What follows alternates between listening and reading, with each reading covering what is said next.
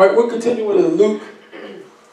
We're in uh, Luke chapter 12, and we're looking at verses 13 to 21. Luke chapter 12. How many of you uh, been enjoying going through the book of Luke? Oh, I see one hand. Anybody else? Huh? All right, let's look at Luke chapter 12.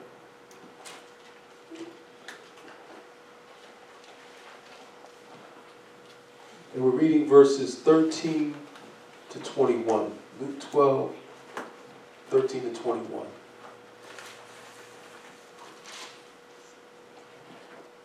And it says, Someone in the crowd said to him, Teacher, tell my brother to divide the family inheritance with me.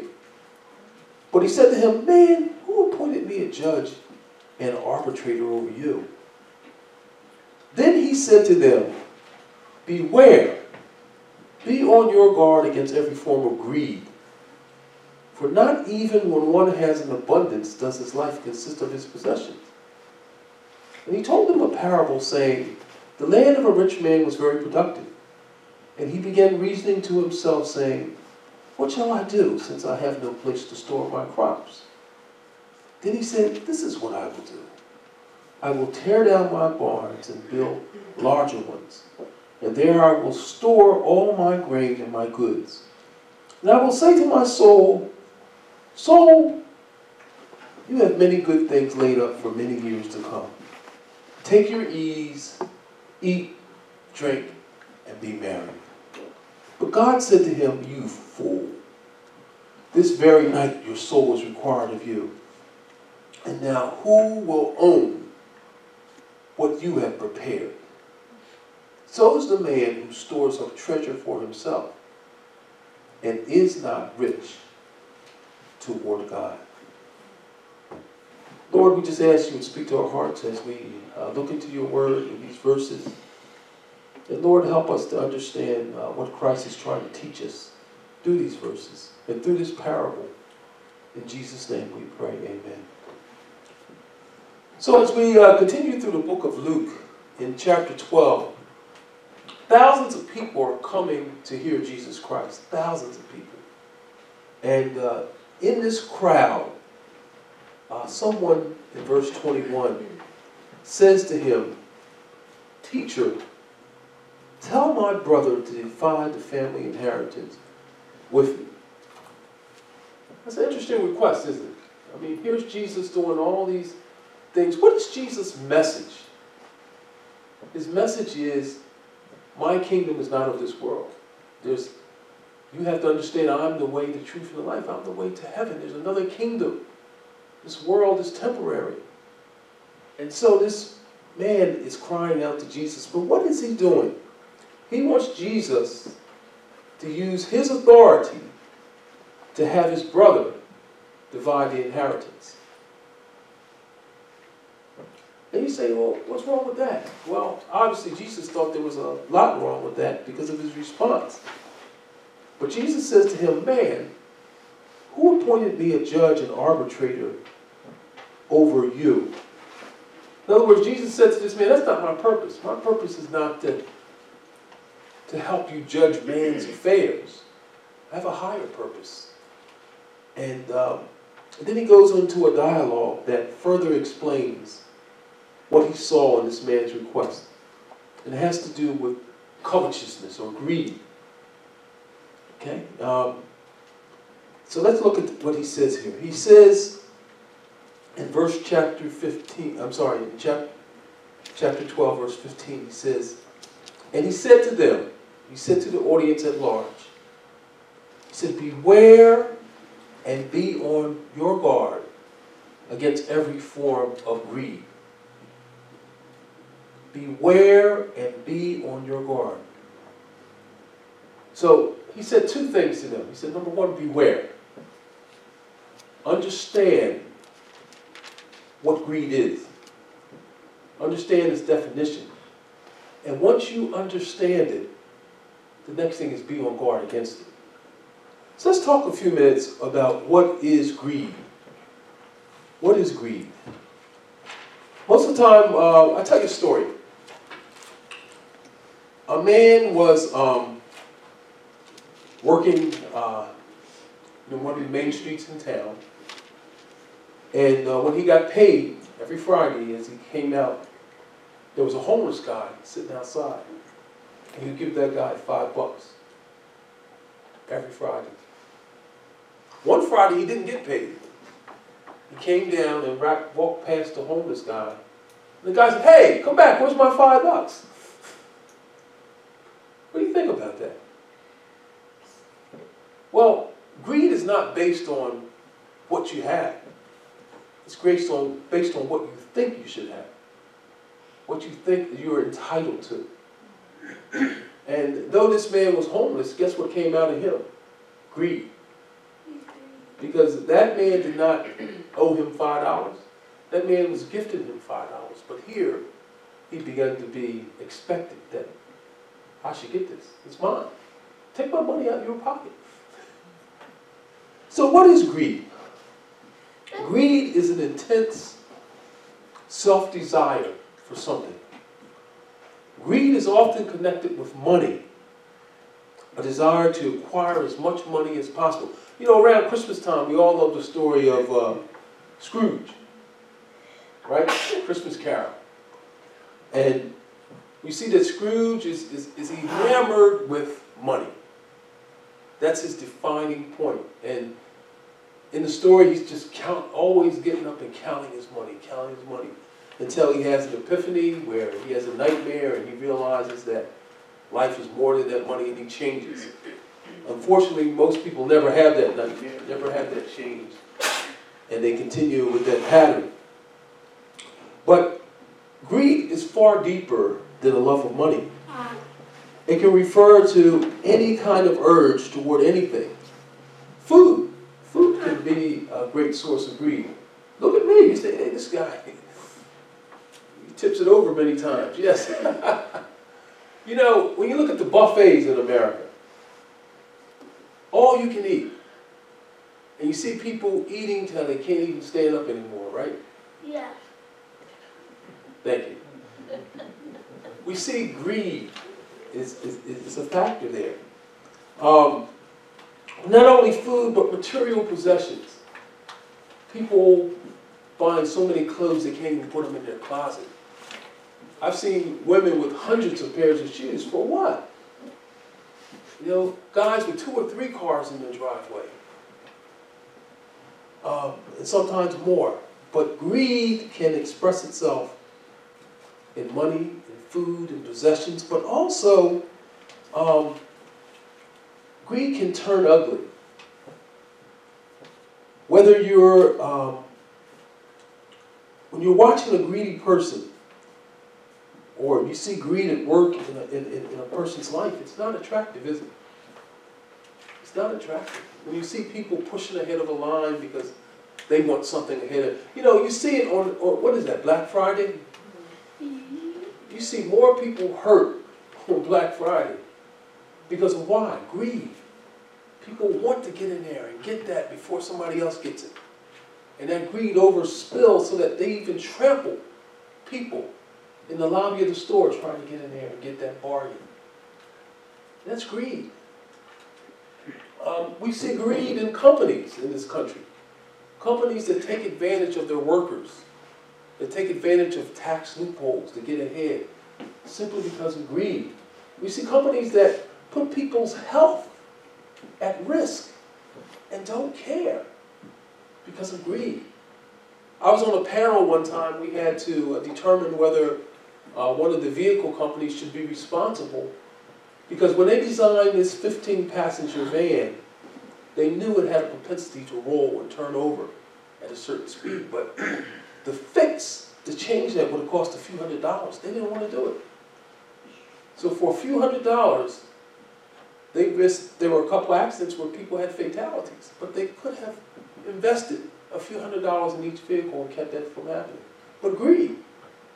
Greed. You take $300 times thousands and thousands of vehicles, it's a lot of money. Look at the many recalls that we have now. We never had so many recalls. A brand new vehicle comes out, And there's a whole list of recalls that comes right behind it. Why? Because of greed.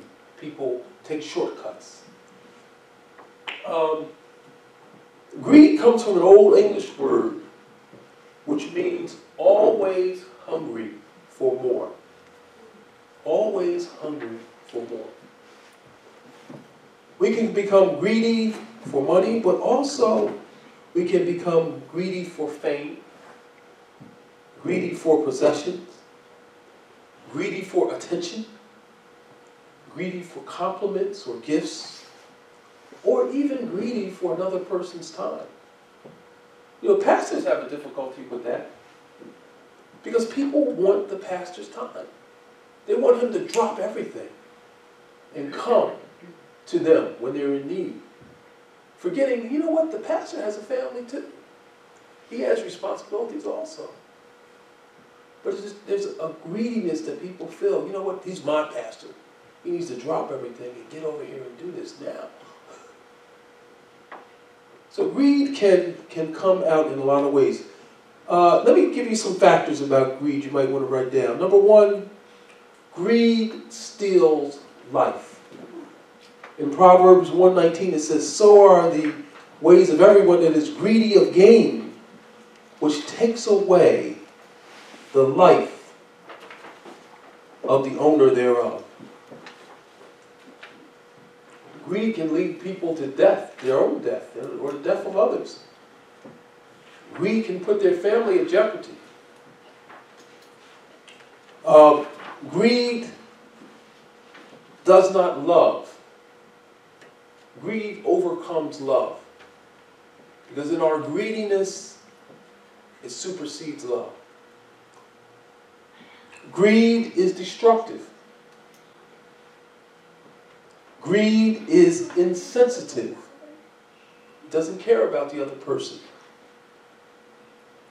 Greed ruins families. Ever seen greed ruin a family? I mean, that greed can come out in a lot of different ways. That the head of the family wants to get ahead so far that he doesn't care what happens to his family in his pursuit. Greed co- corrupts leaders and it, it makes them self-centered. Remember Jim and Tammy Bakker? You know, greed got to them. They didn't start off that way. They were genuinely people who loved Jesus Christ and wanted to minister. But guess what? Millions of dollars started coming in. And next thing you know, uh, there were all kinds of waste of money in their lives. Sorry about that. Um, remember, remember what they said about the Bakkers? They had what an air-conditioned doghouse and things like that. Is that greed? Greed can really extend into a lot of things that are ungodly. Um, think about how greed powers the state lottery. How many people line up to buy a lottery ticket? Why? Their hope is they'll hit that big one. Millions. It gets bigger and bigger every time, doesn't it? Millions, millions, millions, millions. You see people lined all. You know what your chances are getting that lottery? Very thin. also with casinos and gambling, you know, uh, all you have to do is walk into a casino and see the people pouring the one-armed bandit. See the people sitting at the tables just throwing their money away. One woman in our church, uh, in the church I used to belong to, she came and said, please pray. My husband is taking the receipts from our business to the casinos every weekend, and he's losing it. Why? Because greed. My father himself was a racetrack addict. My father was a racetrack addict. And uh, we had to try to catch him before payday, before he got out to the business, because what? He'd be headed right for the racetrack. If he got to the racetrack, at the end he didn't have anything left. But you would ask him, why do you keep taking our money to the racetrack? Why do you keep putting it? Because I'm gonna hit the big one. I got I gotta lead on this horse. I got guess what? Never happened. Never happened. But greed can drive us. It can drive us to do a lot of things. So Jesus says, in that verse, he says, Beware of greed. We just defined greed. It's more than money, more than things we think, more than possessions. Greed can go deep. But be on your guard against every form of greed. Think through your life. Is there greed that surfaces in your life? Is there greed that surfaces in your life in any kind of way? If, if so, Jesus says, watch out for it. It says, for not even when one has an abundance does his life consist of his possessions. What's he saying? He says, you know what? You can be greedy, and once you get all that you want, guess what? It's still not enough. It's still not enough. Ah. All right, so then he goes and tells this parable. Let's look at this parable.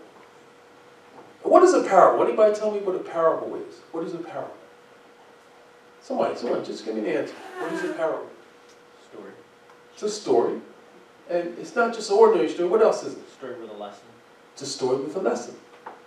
Excellent. Who said that? Oh, God? Okay. That's right. That's what a parable is. And Jesus used that teaching mechanism throughout the New Testament. There's probably about 30 or 40 parables that Jesus told. And again, a parable is a simple story.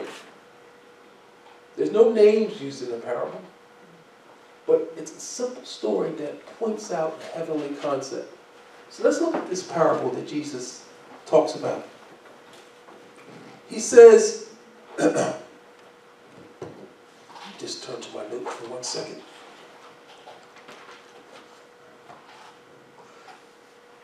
He said, and, and, and he said, there was the land of a rich man was very productive. The land of a rich man was very productive. So how does this parable begin? It begins with a guy that is what? He's already rich. He's already rich. And now suddenly he's become richer. Because what? Because his land is very productive. And he begins to reason to himself. Let me, let me tell you the danger of reasoning to yourself. Whenever you look in the Bible, you see that phrase come up. And he said to himself. The next statement is usually disastrous. You know why? The Bible says, Proverbs 3, 5, and 6 says, Trust in the Lord with all your heart. Do not lean on your own understanding, but in all your ways acknowledge him, and he will direct your path. When we lean on our own understanding, in other words, when we begin to reason to ourselves without including God, we come to an erroneous conclusion all the time. So, this rich man who suddenly become richer, he begins to reason to himself, saying, Here's what he says to himself What shall I do? I have a big problem. I have no place to store my crops. Wow. Think about that. His big problem is I've got nowhere to store all this stuff that's coming in.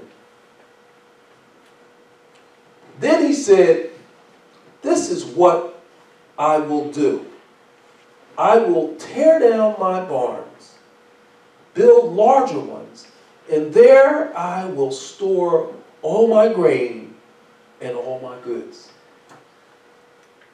Do people have that kind of solution? Yes.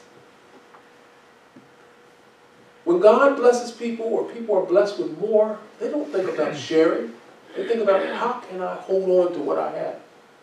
How can I protect it against taxes? How can I protect? You know, a friend of mine um, put cable in the home of Rudy Carpenter. Anybody know who Rudy Carpenter is? He used to own the Philadelphia Phillies. Major, major rich person. And my friend said when he put the cable, this is for cable television years ago, when he put the cable into Rudy Carpenter's house, no one caught his attention? In every single room was a loaded handgun and a loaded shotgun. In every single room. You say, why? Because he felt the need to protect himself. Why? Because when you have that much money, you're at risk of people trying to kidnap people. You have people trying to break in. So he felt the need to protect himself, a gun in every single room.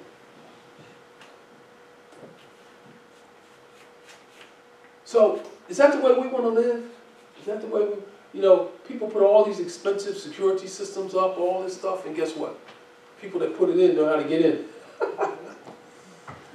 but anyway, this man says, What will I do? I will tear down my old barns, I'll build larger ones, and there I will store all my grain and all my goods. And I will say to my soul, I will say to my soul, not God, I will say to my soul, Soul, you have many goods laid up for many years to come. Take your ease, eat, drink, and be merry. Is that the goal of many people? Yes, it is. I can't tell you how many people tell me at retirement, I'm going to have it good. I've got my things lined up. I'm going to go to Florida. I'm going to go to the golf course. And guess what? Many of those people never make it. They never make it.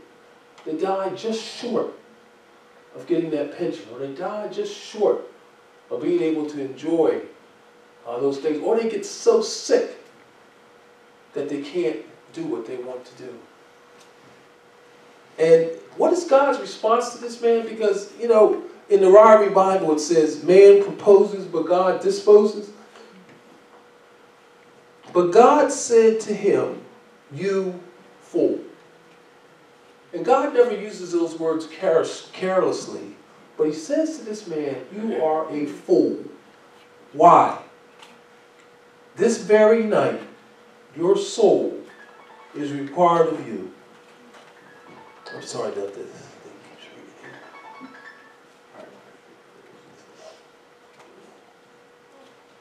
But God said to him, You fool, this very night your soul is required of you, and now who will own what you prepare?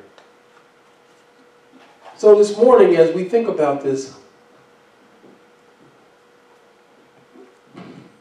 the Bible says, uh, Jesus says in uh, Scripture, He says, where your treasure is, First of all, he says, don't try to store up treasure here on earth where moth and rust come and thieves break through and steal. But build treasure in heaven where moth and rust don't come through and steal. Thieves can't break through and steal.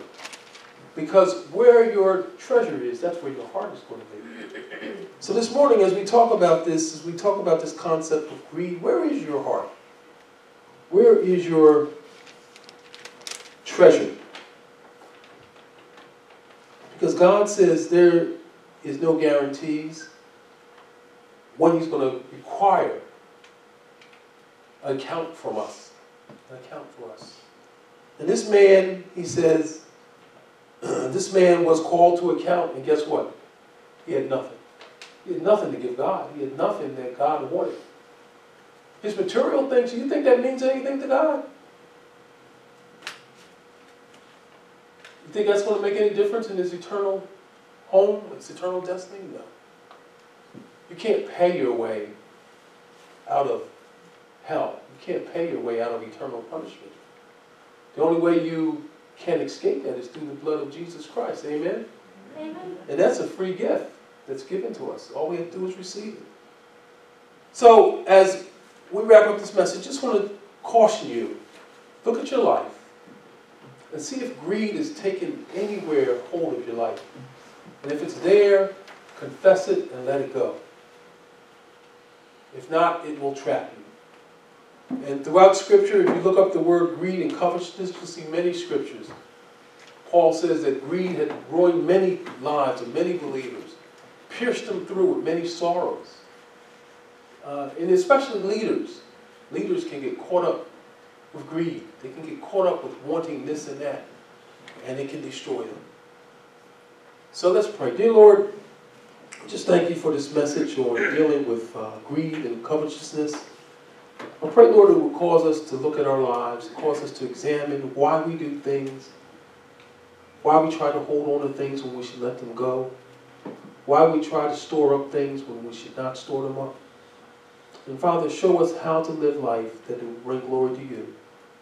In Jesus' name we pray. Amen. At this time, we have uh,